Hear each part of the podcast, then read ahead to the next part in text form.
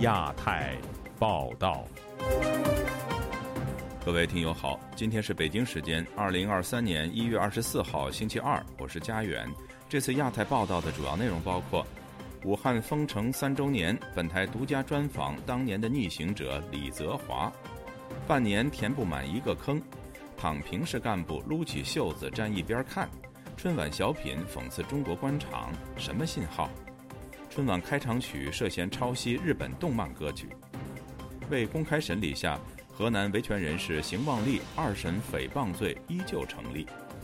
白纸运动秋后算账范围扩大，示威者担保人野传被消失。接下来就请听这次节目的详细内容。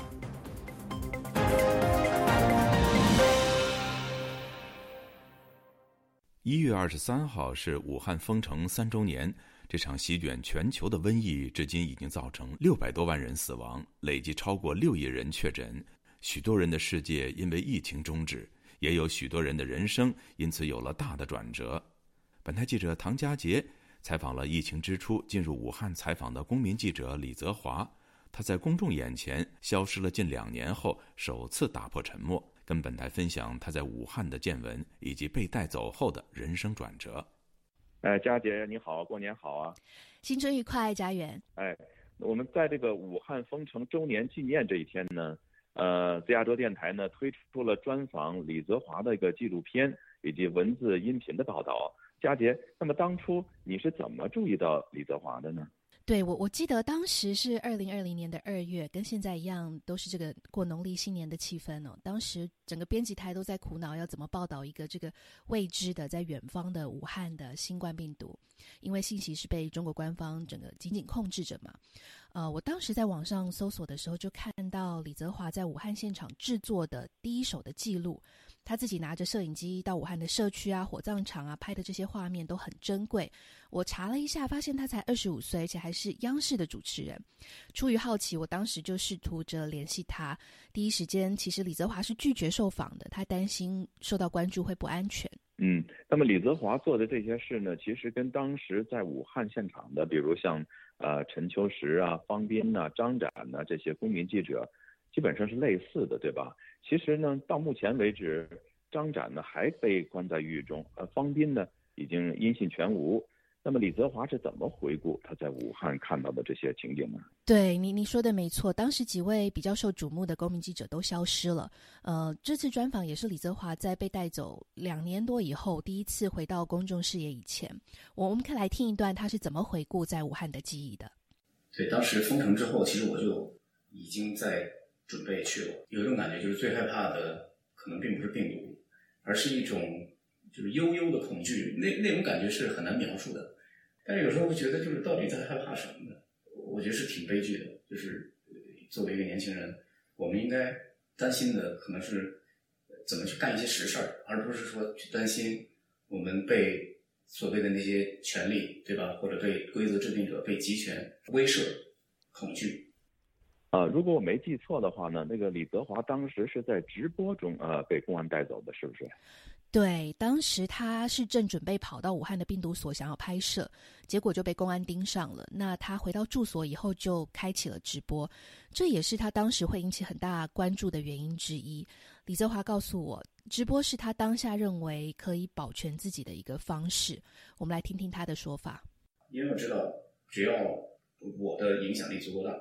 对于一个对吧，想要呃伤害我的这样的集权，这样的一个制衡就会更大。你看现在对吧，风起云涌的白纸运动，年轻人们或者说我们说青年有理想的青年，一定要学会在这样的一种肃杀环境当中的苟活。虽然这是一种很悲剧的事实，因为最可笑的是什么？我干什么？我没干什么，我们都没干什么。你就比如说现在大家举张白纸怎么了，对吧？我觉得很可笑的就是。他们或者规则制定者，你在怕什么呢？呃，那李泽华被带走以后又遭遇了什么呢？那他现在是不是安全了呢？呃，其实他自己回忆起来，觉得他自己哦，跟其他刚刚我们提到的几位公民记者比起来是比较幸运的。他虽然被带走，但是被强制隔离了两个多月，当局并没有进一步的动作。嗯，当然了，还是有不断公安会会联系他或是他的家人。不过他在一年多前顺利到了美国，现在正在纽约上州的一所大学念计算机科学的专业。哇，计算机科学专业，我记得他好像是念传媒的，不是吗？那么从艺术生 转变成了一个理科生，这个变化还是蛮大的啊。嗯，是，这个其实我也是觉得，呃，李泽华这个九五后的中国青年非常有意思的地方哦。呃，当时写下《武汉封城日记》的作家芳芳，他有一篇文章也写到，科技做起来一点也不比瘟疫弱。李泽华这个人生的转变，转而学习计算机科学、人工智能，跟芳芳的体悟很相似。我们来听听李泽华他是怎么解释这个人生的大转变的。因为我相信，目前的这种专制集权。或者说信息集权、数字集权，它是由技术带来的。那么由技术带来的问题，也许只有技术本身才能解决。如果一个集权在使用这样的技术在控制人民，那么人民想要反诉它，甚至甚至我连认识对手的机会都没有。所以说，我觉得是很有必要把这些现在最前沿的这些发展和最落后的社会制度正在利用这些前沿的技术干的这些事情，我觉得把它抽丝剥茧的、一五一十的。把它掰开揉碎的讲，我觉得是有意义的。那么听了这些介绍呢，我想我们的听众朋友呢，应该很想知道怎么能够看到、听到这个完整的报道呢？呃，这次的报道做成了纪录片、音频以及文字，听众朋友可以在自由亚洲电台的网站油管上找到。也可以到我们苹果 Podcast 搜索“深度专题”，听听李泽华的故事以及我们其他的报道。我也很期待大家留给我们一些想法以及意见做交流。好的，谢谢佳姐给我们做的些介绍。谢谢佳远，新年快乐！已经连续播出四十一年的春晚，在兔年除夕夜再次登场。不少观众注意到，今年春晚似乎淡化了政治性，有些让人意外。但其中以讽刺官僚主义、名为“坑”的小品节目，引起诸多揣测。甚至有人认为，节目里有句台词是在讽刺习近平。历年以歌颂中国政府为基调的春晚，真的在转调吗？以下是本台记者王允的报道。小品坑可能是今年春晚最受关注的语言类节目了。不但社媒上对此有连篇累牍的评论，甚至连中共党的机关都对此做出了回应。节目播出后，中国共产党中央纪委网站很快在春节当天。刊发了一篇评论，不能让躺平式干部再坑人了。称节目当中的主要角色郝主任是一个躺平式干部，并指出这种干部的社会危害性显而易见。他们不但贻误了党和国家事业发展，损害了民生福祉，也伤害了百姓的心。但独立时评人、前凤凰网十大最有影响力名博之一的蔡胜坤在推特上评论说。真正伤害百姓的，绝不是躺平式干部，而是跟风式干部。蔡胜坤在接受本台记者采访时表示：“以下为同事配音。跟风式干部比躺平式干部更坏。长达一年的清零，各级领导为了政治站位，不惜一切代价封城封路，人人搞核酸，导致很多企业倒闭破产，很多家庭和个人没有收入，难以维持正常生活。”无独有偶，有网友联想到了1999年央视春晚上赵本山主演的另一个小品《三鞭子》，其中也讲述了路上有坑、干部推责的相似故事。却有豆瓣俄主日报发帖说：“二十七年，两代喜剧人填不平一个坑，好话说尽，坏事做绝，是他们一直以来的优良传统。”在另一面，不少观众在网上议论。这届春晚似乎是多年来政治浓度最低的一届，其中提到习近平和中国共产党的次数都较以往大为减少。化名康丽书的网友在接受本台记者采访时说：“以下为同事配音。可以想见，既然三年大国抗疫已经成了需要翻篇的不正确的集体记忆，那么办一届脱离现实、脱离政治的春晚就成了当局最高现实的选择。”十一月底在成都参加了白纸运动的 J 先生，也感觉今年春晚包括舞蹈、武术和魔术等节目也降低了政治色彩。J 先生过节期间回到了老家，他说今年看春晚其实是偶然，主要是陪着家里的老人说话，多数时候只是把春晚的节目开着当做背景音乐。和 J 先生态度相似的观众在网上大有人在。春晚在除夕夜仅仅是背景音。也有很多人是完全拒绝看春晚。身在山东青岛农村的管小燕告诉本台，今年春节期间家里的电视干脆就没有开。跟了那么多人，我们都是应该是很难过的，都是嗯，在这样这么大张旗鼓的庆祝，还感觉就是不是人做的。管小燕过去四年一直在为家里被强拆的两套房产维权，但一直被当地政府打压。其中一年，她还被关押在当地公安局的监管医院中。管小燕在电话里不时啜泣，她感觉自己就像掉进了一个大坑，好像这个弱者都没有没有办法活了。我感觉没，就是很多人都有这种感觉吧，就好像是没无望。自由亚洲电台王允华盛顿报道。中国官媒央视每年的春节联欢晚会备受全国关注，今年的春晚却闹出抄袭风波。外界发现，据称由中国作曲家创作的春晚开场曲旋律与日本一首动漫游戏的歌曲极为相似，并质疑为什么中国大型活动一再以日本为抄袭对象。详情，请听记者高峰的报道。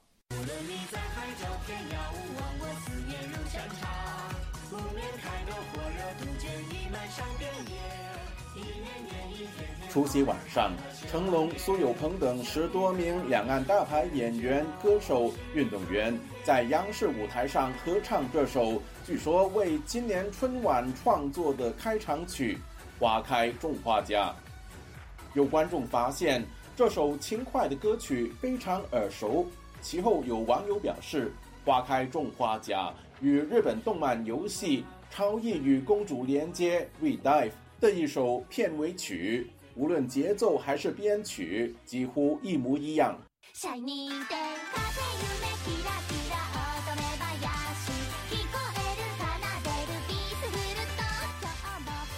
根据春晚大会的字幕，《花开种花家》的作曲人是孟可和吉鹏，编曲也是吉鹏负责。公开资料显示，孟可是中国国家一级作曲家。《琅琊榜》和《甄嬛传》等影视剧的音乐都由他创作，而吉鹏则是青年作曲家，曾参与韩国平昌冬奥会闭幕式《中国八分钟》。但《花开种花家》是否这两人的作品还有待求证。旅居美国的时评人王健认为，在万众瞩目的央视春晚上有歌曲疑似抄袭，并不使人意外。中国在版权的问题上，本身中国就不是很重视啊。我想买你的版权，你告诉我多少钱？央央视没有钱吗？但问题是，是不是这个片头片尾的曲子交给关系户去做了呢？你不知道啊。领导找了一个人，那个人就直接抄一把，是完全有可能啊。你不知道他权力的分布的情况怎么样，你就无法知道在这件事情上谁会被处分，谁会不被不处分。王健认为，关键还在于中国是一个失序的国家，是一个正常的国家。就是说，在普世价值观的指导下，你在行事的时候有一套行事的规则。这个行事的规则叫什么？叫秩序。一个不是正常的国家，你出现的一个基本状况就是失序。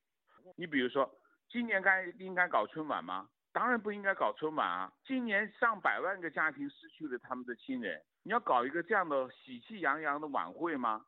这起风波引起网上热烈讨论，有评论认为中国不愧为抄袭大国，也有人说中国不是讨厌小日本吗？干嘛还抄袭日本歌呢？日本歌曲是亚洲的嘛，比较符合亚洲文化的这种风味嘛，你会发现。骂的最多是日本，但其实中国用的最多也是日本。那民族主义根本就是，根本就是欺世盗名的骗局。二零一零年上海世界博览会也曾发生宣传歌曲抄袭日本流行曲的事件。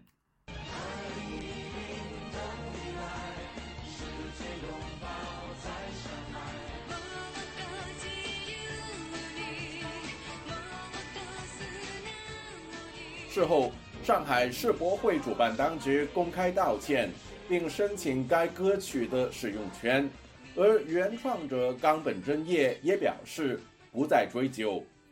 自由亚洲电台记者高峰香港报道。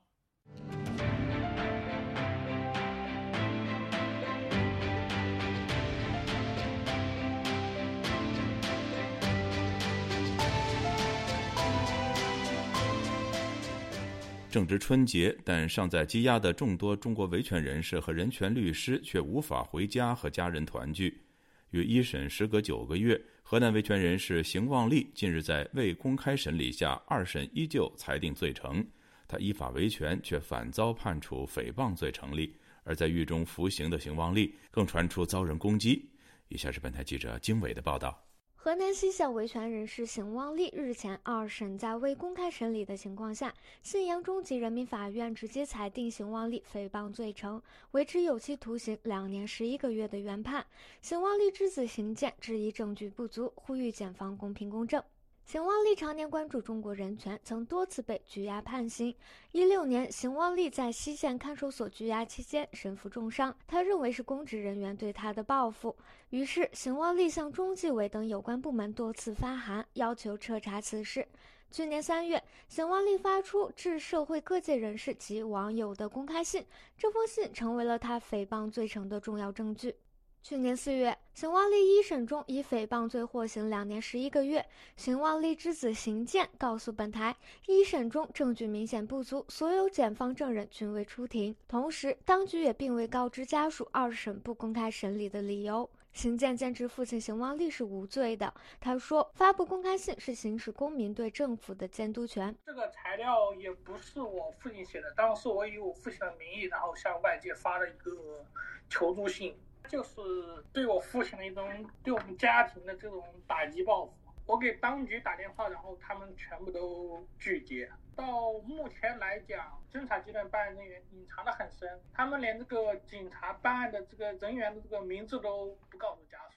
邢健透露，去年八月十八日，邢旺利下放信阳监狱，直到今年一月十八日，他的母亲徐金翠才获准探望父亲。目前，邢旺利被关押在河南省信阳市罗山县武家坡信阳监狱旗监区。邢健还告诉记者，在上周的家属会面中，父亲告诉母亲，他在狱中遭到四名囚徒殴打。邢旺利本人及家属猜测，施暴者应是受官员指使。邢健说，邢旺利目前在监狱中被分配到老弱病残队，是因为一九年邢旺利在狱中每日带病做工十几个小时，引发外界广泛关注和强烈批评。旅居荷兰的中国异议人士林生亮长期关注邢旺利一案，他告诉本台，在中国诽谤罪最高刑期是三年，这次邢旺利二审维持原判，获刑两年十一个月，无疑是重判。他说。邢旺利一案最终被中共当局以诽谤官员罪重判，更多的被看作是利用公权打压维权人士和进行排挤民众言论表达的自由空间，达到吓阻公民的维稳效果。一月二十日，邢健在推特上写道：“我并不想庆祝农历新年，因为我的父亲还在信阳监狱。”这个春节不仅是邢旺利，还有众多被打压的人权捍卫者及维权律师尚在羁押，无法与家人团聚。本台日前报道，曾代理“七零九”王宇案的律师李玉涵，一七年在辽宁被捕后，羁押已超过五年三个月，但案件至今不予宣判。李玉涵家属表示，他目前身患重病，家属和律师多次提出保外就医申请，但均遭到拒绝。自由亚洲电台记者经纬华盛顿报道。春节本是家人团聚的时刻，但公布有不少参与白纸运动的示威者被消失、被捕，无缘与家人团圆。而在这些被捕的人士中，甚至还有未参加示威的民众。以下是本台记者唐媛媛的整理报道。大年初一，维权网公布了一位因白纸运动而被羁押的示威人士个人信息。他的名字是狄登蕊。狄登蕊因为在二零二二年十一月二十七日参与北京亮马桥举白纸行动，在十二月二十二日遭北京警方抓捕。有消息指出，他已因涉嫌寻衅滋事罪批捕。狄登蕊的母亲是在一线抗疫的医生，她没有想过自己善良勇敢的独生女儿会失去自由，而她的姥姥已经有八十六岁高龄，她的亲人今年春节却盼不到狄登蕊能够回家吃团圆饭。除了狄登蕊，没有参与亮马桥白纸行动的李超然，在一月六日开始也失联。维权网指出，李超然此前为白纸运动参与者林倩担保，协助林倩获释。林倩因为参与白纸运动，被北京平谷派派出所拘捕后，他因感染新冠需要有人取保。李超然基于爱心成了林倩的担保人，并收留他在家中照顾，直至林倩第二次被警方带走。随后，李超然在一月六日起也与亲友失联。维权网指出，李超然可能已遭批捕。本台无法独立核实上述消息。而现居美国的人权工作者杨占清告诉记者，据他所掌握的资讯，包括二度被抓捕前发布视频自白参与白纸运动初中。表示我们不想凭空被消失的曾芷欣以及狄登蕊在内的九人，以因寻衅滋事的罪名遭批捕。另外有十几名亮马桥白纸运动示威者已取保候审，被家人接回家过年。不过，确切获释者名单仍未知。在中国政府的大清算中，目前已知至少有四位中国记者因报道白纸运动而被抓捕，其中两位记者至今仍未获释。对此，国际非政府组织无国界记者发表声明，谴责中国政府。无国界记者东亚办事处执行长艾伟昂表示，北京当局逮捕与监禁四位中国记者，单纯只因为他们出现在示威现场，想报道示威活动。北京的行为令人发指，真实的讯息应该要被如实报道，尽管这些讯息与官方的立场不一致。我们呼吁中国政府释放两位因白纸运动仍被监禁的记者，以及其他被中国关押的记者，并呼吁检方移除对这些记者的起诉。上述战获自由，取保。候审的记者是《新京报》记者杨柳，以及美国芝加哥大学东亚研究中心校友、曾在中国媒体财新任职的独立记者秦子毅。人被关押的则是独立记者李思琪以及人物杂志记者王雪。自由亚洲电台记者唐媛媛，华盛顿报道。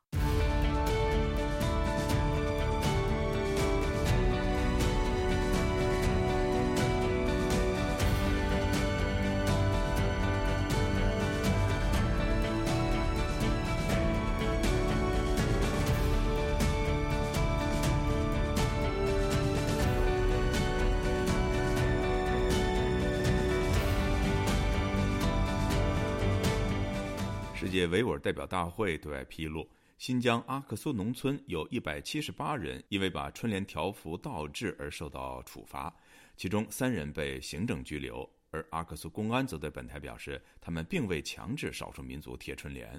此外，一中国境内的哈萨克族母亲因为担心局势不稳，在除夕夜自己删除了跟境外女儿联系的微信。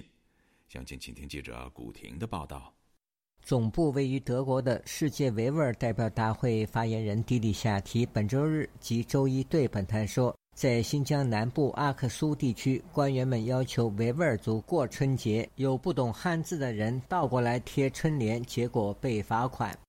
从阿克苏地区呢传来的这个信息，说有一百七十八名维吾尔农村的这个家庭，因将这个春联呢贴反，遭受呢这个经济性的这个惩罚。啊，同时呢，有三人被呃行政拘留，当局呢指控他们涉嫌抵触这个呃中国文化。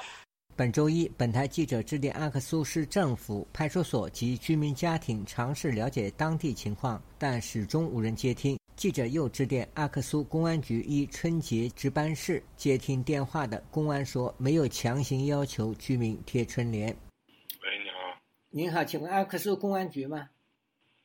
啊，对啊。呃，想问一下，现在是不是呃家家都要贴春联呢？这个没有强行的要求呀。说少数民族家庭也要强行贴春联的。你是哪里呀？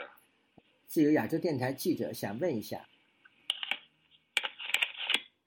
当对方得知记者所在的媒体后，立即挂断电话。农历正月初一前夕，新疆少数民族地区的汉族官员带着酒、猪肉及带有猪油的年糕访问维吾尔族人。迪里夏提说：“过春节，喝酒，吃腊肉，吃带有猪油的年糕，甚至包括拜神祭祖、去逛庙会，表明自己呢不信教，坚决抵制呢。”当局所指控的所谓的非法宗教。市委会表示，除夕前夕，新疆各地的乡镇官员要求维吾尔族集体唱红歌，感恩中国，感恩共产党，要求村干部带头吃猪肉。在哈萨克族人聚集的新疆北部伊犁等地，哈萨克族人也被要求过汉族人的春节，并禁止与海外的亲友交流。来自新疆已经取得哈萨克斯坦国籍的努尔古力，用哈萨克族语言告诉本台。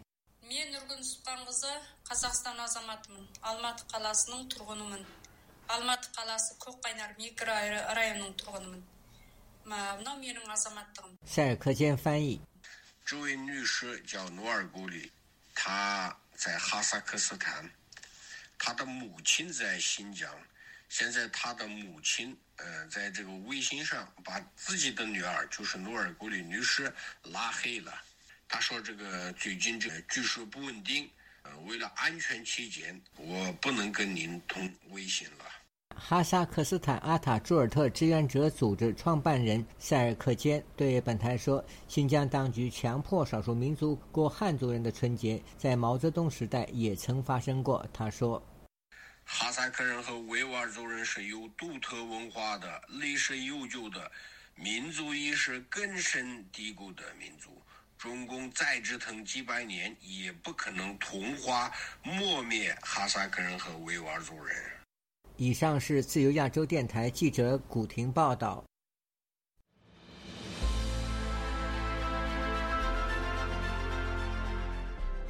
用暗网访问自由亚洲电台，避开老大哥的眼睛。为了协助读者能够安全地获取被中国政府封锁的新闻。自由亚洲电台联手开放科技基金，为公众提供暗网入口。中国大陆的读者可以借此匿名访问本台，以浏览最新疫情消息和其他敏感新闻。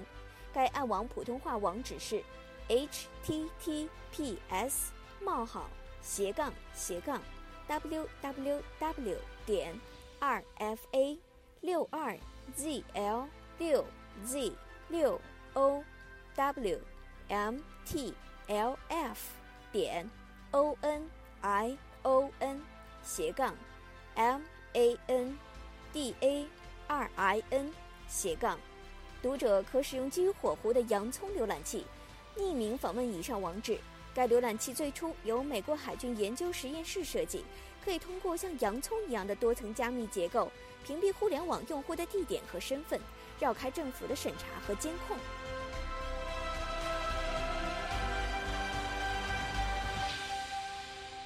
听众朋友，接下来我们再关注几条其他方面的消息。